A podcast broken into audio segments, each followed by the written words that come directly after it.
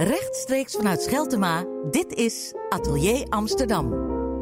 Presentatie Emma-Louise Diest. Regisseur Roeland Hoefman is bij ons aangeschoven. Hij neemt ons mee in de wereld van Wittgenstein. En alle filosofen onder ons zijn waarschijnlijk met het noemen van deze naam direct wakker.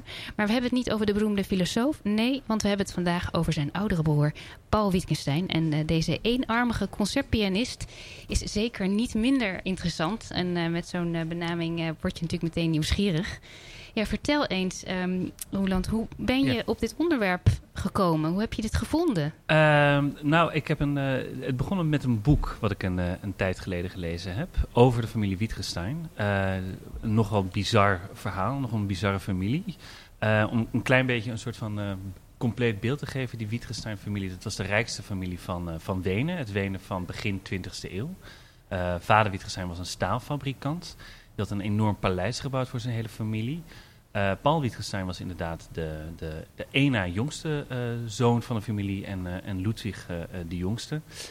En ja, dat, dat, die hele familiegeschiedenis is vrij bizar met, met, met zelfmoorden en verraad en, en mensen die naar elkaar naar het leven stonden.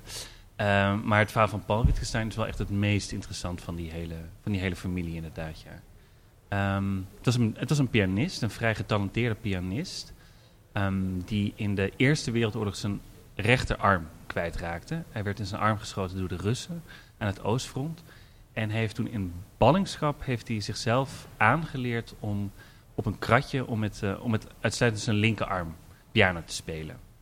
En toen hij terugkwam in Wenen na de oorlog, heeft hij met het familiekapitaal heeft hij componisten zoals uh, Ravel, Prokofjev, Strauss, echt de grote componisten van die tijd, heeft hij, uh, heeft hij opdracht gegeven om, om concerten voor hem te schrijven, speciaal voor zijn, voor zijn linkerarm.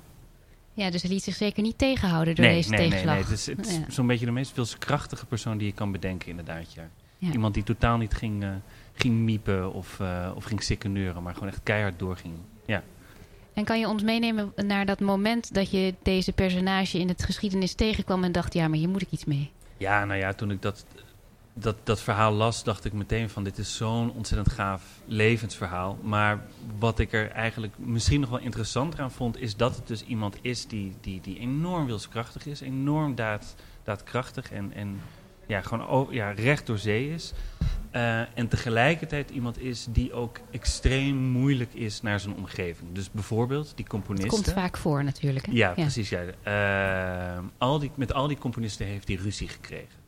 Met al die componisten uh, raakte hij in onmin omdat hij het niet eens was met die composities. En ja, dat gaat dus echt over zo'n beetje de meest beroemde, befaamde componisten En daar begon tijd. het te kriebelen, dat je dacht, Nou hé, ja, daar vond zit dat, iets. ik vond dat gewoon een hele leuke tegenstelling. Iemand die zo ontzettend sterk in het leven is en compleet onmogelijk is naar zijn omgeving toe.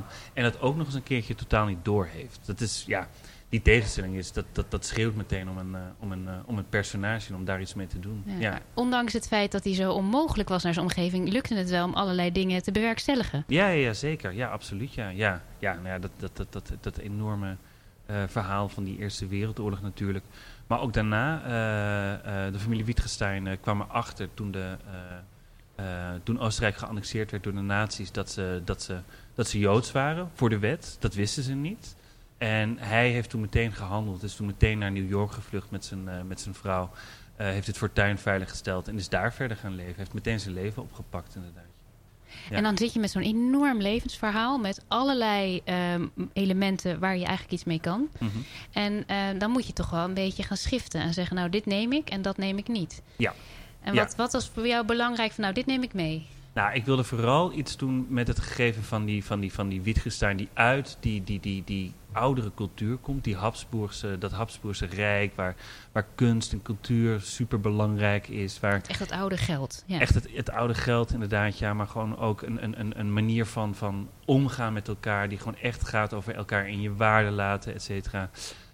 Um, en zo'n Wittgenstein die dan vervolgens in een, in een totaal nieuwe situatie terechtkomt. En daarvoor heb ik eigenlijk de, ja, de laatste periode van, uh, van, van zijn levensverhaal gekozen. Uh, toen hij in New York was, is hij les gaan geven aan uh, kinderen. En heel succesvol overigens. Um, ja, het schijnt dat die kinderen allemaal dol op hem waren. Dat het een hele goede pedagoog was. Um, Maar ik heb ervoor gekozen om een situatie te bedenken. En daar begint de voorstelling, daar begint het stuk.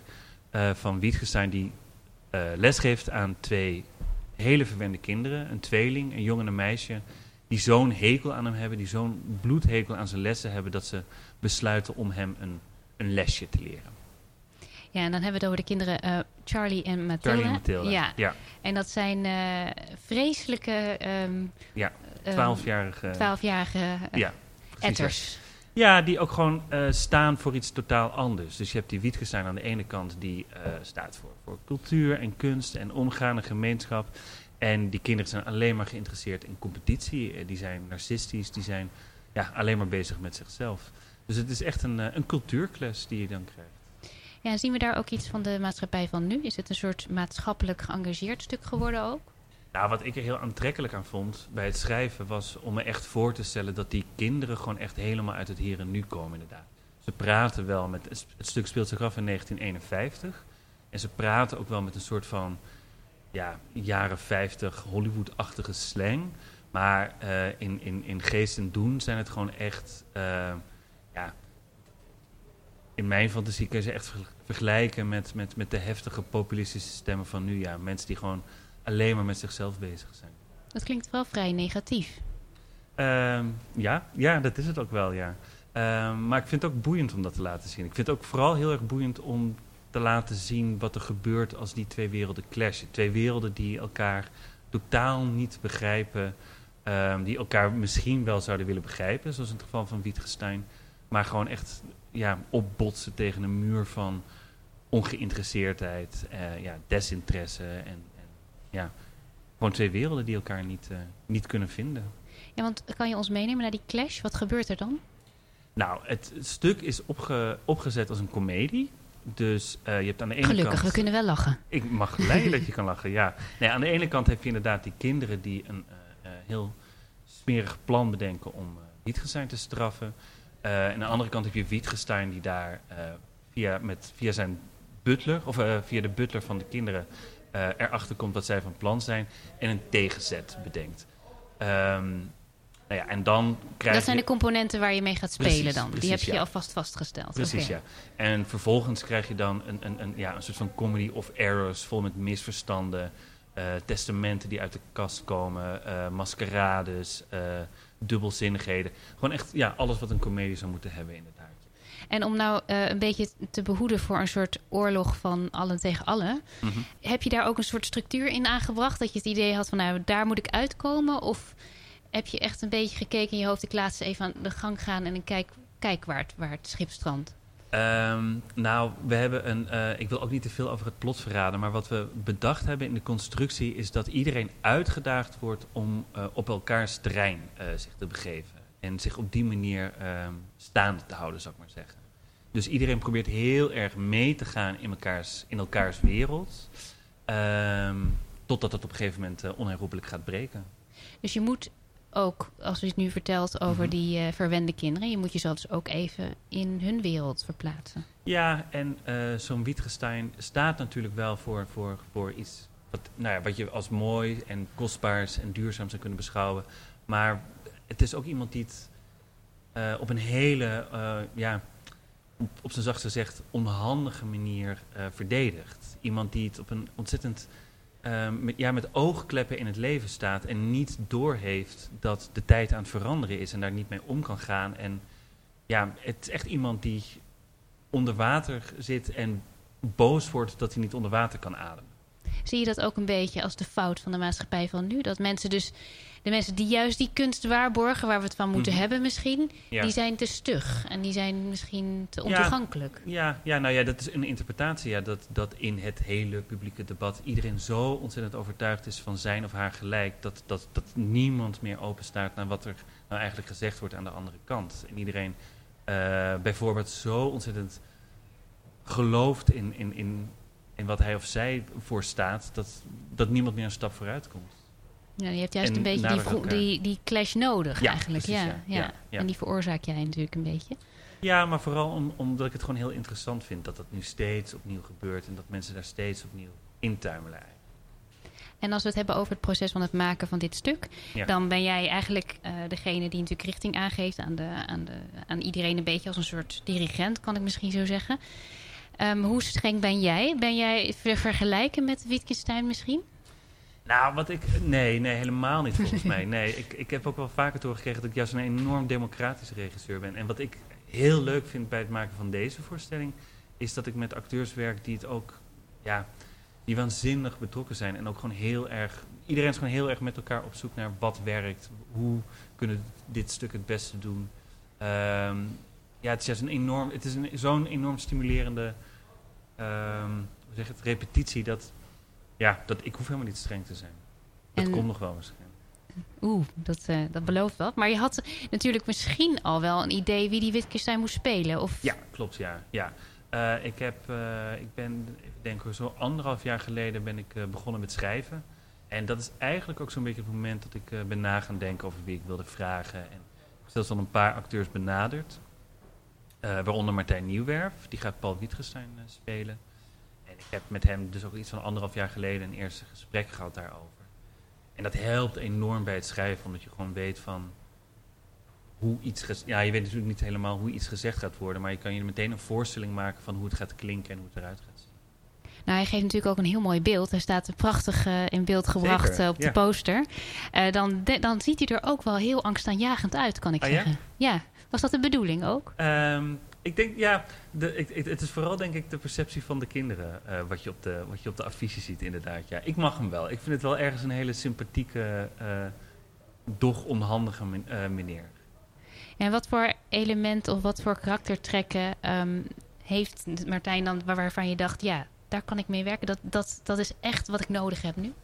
Ehm, nou, wat ik sowieso heel vaak doe in eh, stukken en voorstellingen die ik maak, ik, ik hou er enorm van om mensen heel erg lang aan het woord te laten. Ehm, zelfs als ze dingen zeggen waarvan ze niet eens precies weten wat ze nou zeggen. Ik Dus dan krijg heel- je eerst een stilte van, nou ja, ik praat maar door zo. Ja, Ja, precies. en ja. dan, en ja. dan komt het. Ja, precies, ja. Eh, eh, dus echt mensen die enorm bezig zijn met hun eigen gelijk en alleen maar enorm aan het oreren zijn. Ik vind daar iets heel moois en iets heel grappigs aan zitten en ik vind het ook heel ontroerend op een bepaalde manier. Ehm, Martijn is gewoon een waanzinnige tekstacteur, acteur, iemand die ja, een enorm groot komisch talent heeft. Ehm, en, en ja, zelfs lappen tekst waarin hij alleen maar aan het oreren is, hoe belangrijk het is dat, dat kinderen hun vingeroefeningen, eh, hun vingeroefeningen oefenen kunnen heel erg smakelijk uit zijn mond zijn. Ja, het is inderdaad wel zo dat je natuurlijk iemand moet hebben die, die dat contrast goed Ja. kan neerzetten natuurlijk. Ja, precies, ja. Ja, Ja. ja. En ja, nogmaals, daar, daar komen we nu gewoon heel erg uit bij de repetities. Eh, die personages zijn allemaal enorm overtuigd van zichzelf. Ehm, en wij kunnen als publiek daar van alles van vinden. En het is zo heel erg de kunst dat die personage, of die acteurs gewoon helemaal eh, voluit spelen wat die personages vinden. Dan gaat het vanzelf ook komisch worden. En hoe eh, werk je dan met het beeld? Want je hebt natuurlijk ook het uiterlijk van acteurs. Dat, daar kun je mee werken. Je hebt Mhm. het decor. Heb je daar ook al meteen een idee van als je aan het schrijven bent? Of komt dat pas later? Nou, het is echt een tekstvoorstelling. Dus er zit enorm veel tekst in. Ehm, dus het is heel erg gebaat, merken we, om die tekst gewoon alle ruimte te laten geven. Eh, dus het niet helemaal vol te plempen met, eh met, met decorstukken. Nee, precies inderdaad. Maar om het juist in hele heldere schetsen zo neer te zetten. Dus we hebben een heel groot tapijt wat, eh, wat, eh, wat de lucht ingaat. Eh, daar spelen ze het op, als een soort van, alsof ze in een soort van boxarena staan. Ehm, en heel veel meer dan dat hebben ze echt niet nodig. Het decor is echt om de tekst te versterken. Ja, precies. Ja, in dienst ja. van eigenlijk. Ja, inderdaad. Ja, om die musicaliteit helemaal tot zijn recht te laten. Dus dan ga ik er wel van uit dat taal voor jou heel belangrijk is. Ja, zeker. Waar, waar zoek je naar als je aan het schrijven bent? Wat voor soort taal wil jij gebruiken? Ehm, nou, ik merk, nou, wat ik nu bijvoorbeeld heel erg merk bij het, eh, bij, bij het repeteren, bij het schrijven, is dat ik, dat ik heel erg veel haal uit films, uit boeken, uit. eh, het, het is echt een tekst die voortdurend refereert aan andere dingen. Ehm, dus het is een hele, ja, zou je kunnen zeggen, echt een hele zelfbewuste eh, taal, zou ik maar zeggen. Echt een, een tekst die zich heel erg bewust is van, van, van, van ja, zinnen die al honderd keer ergens anders zijn, zijn gebruikt. Ehm, ja, en heel uitvoerig, heel snappy ook. Ehm, het heeft ook een soort van screwball-achtige eh, kwaliteit. Dus heel veel dialogen die zo heel snel heen en, heen en weer gaan. Iedereen die heel erg praat in one-liners en in uh, wisecracks en zo. Ja, dan moet je me toch een beetje uh, een Ja. voorbeeld geven. Want dat klinkt heel eh, sowieso kleurrijk. Ja. Maar hoe, hoe, ga je dat, hoe zet je dat in elkaar? Want ik neem aan dat je dan dus heel erg aan het nadenken bent. Van nou ja, dit woord kan ik wel gebruiken, dat woord Ja. niet. En Ja, met alle connotaties die erbij horen. Ja, hoe ga ja. je werken? ja, ehm, ehm, ja vanuit de, nou ja, heel erg vanuit, de- vanuit de personages gedacht. Hoe praten die? Eh, heel erg vanuit de tijd gedacht. Wat kan ik daaruit gebruiken? Lees je Ehm, dan bijvoorbeeld ook stukken uit die tijd, bijvoorbeeld? Om Ja, die soms, taal je ja, eigen te ja, maken? En bepaalde films kijk ik dan wel eens terug inderdaad. En vervolgens heel erg nauwkeurig eh, die zinnen gaan boetseren inderdaad. Ja, ja het, het zijn allemaal volgens mij hele rijke, volle zinnen... waar ik in sommige gevallen echt weken aan heb gezeten inderdaad. Ja. Om- He- heeft het je ook verrast dat je bijvoorbeeld bepaalde woorden ging opzoeken en denkt, oh, dat heeft daarmee te maken? Ehm, ja, ja, ja, zo, ja, zo, ja. ja, dat is natuurlijk het leukste. Maar dan, dan kom je echt op het gebied dat je iets aan het schrijven bent en je hebt personages bedacht. En die personages die hebben zo'n min of meer hun eigen leven en hun eigen doelstellingen. Vervolgens ga je door met schrijven en kom je op een gegeven moment achter dat dat, dat vanzelf gaat. Dat die personages hun eigen taal en hun eigen, eh, hoe zeg je dat, ehm, manier van spreken hebben ontwikkeld. En dat jij alleen nog maar die personages hoeft te volgen en erachter komt dat die op een bepaalde manier. En dan heb je natuurlijk die eerste doorloop en dan ga je kijken Ja. hoe dat dan eh, op het podium tot leven komt, jouw tekst. Is dat spannend? Ja, nee, dat is altijd spannend. Nee, dat is, eh, maar ook altijd een heel leuk moment. Eh, bij een repetitieproces kun je zo heel lang aan eh, ja, afzonderlijke scènes sleutelen en klooien. En op een gegeven moment kom je gewoon echt op een punt dat je het gewoon allemaal achter elkaar moet zien. En dan blijkt het altijd weer iets anders te zijn dan je gedacht had.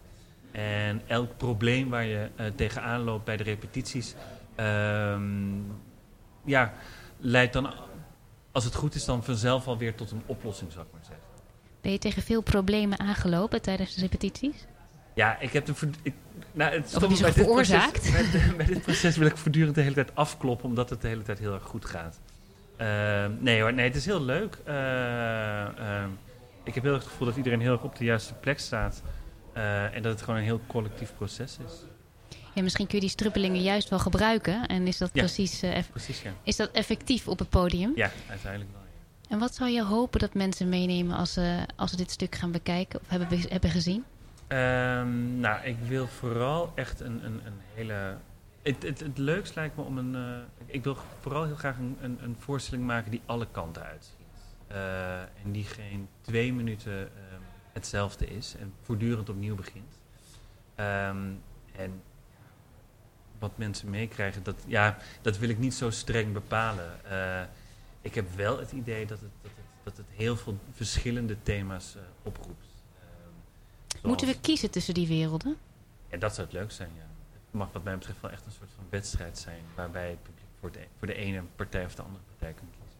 Ja. Hebben we genoeg ruimte om die keuze te maken? Of worden we enigszins gestuurd naar één richting toe? Eh, nou ja, dat zal denk ik blijken naar, naar de eerste paar doorlopen inderdaad, ja. Het zou zonde zijn als je, als je voor één partij kiest. Dat is ingewikkeld. Dus we moeten gaan kijken en we mogen een keuze maken, maar niet voor één partij. Nou, ik vind het altijd heel jammer eh, bij een voorstelling of bij een film... als de regisseur heel duidelijk laat weten van... maar dit wil ik ermee vertellen. Ik wil wel een soort van openheid behouden. Ik wil wel een soort van ruimte aan de toeschouwer houden... om, om ja, zijn eigen verhaal, eh, zijn eigen partij te kiezen. Maar het zou zomaar kunnen dat we met een frons op ons voorhoofd de zaal verlaten. Ja, wellicht, ja. ja. Ja. Een frons en een, eh, en een vrolijke glimlach tegelijkertijd. Dat lijkt me een mooie afsluiting van dit Ja. gesprek. En eh, iets waardoor we heel erg verheugen op deze verschrikkelijke Wittgenstein. Dank je wel voor dit Graag gesprek.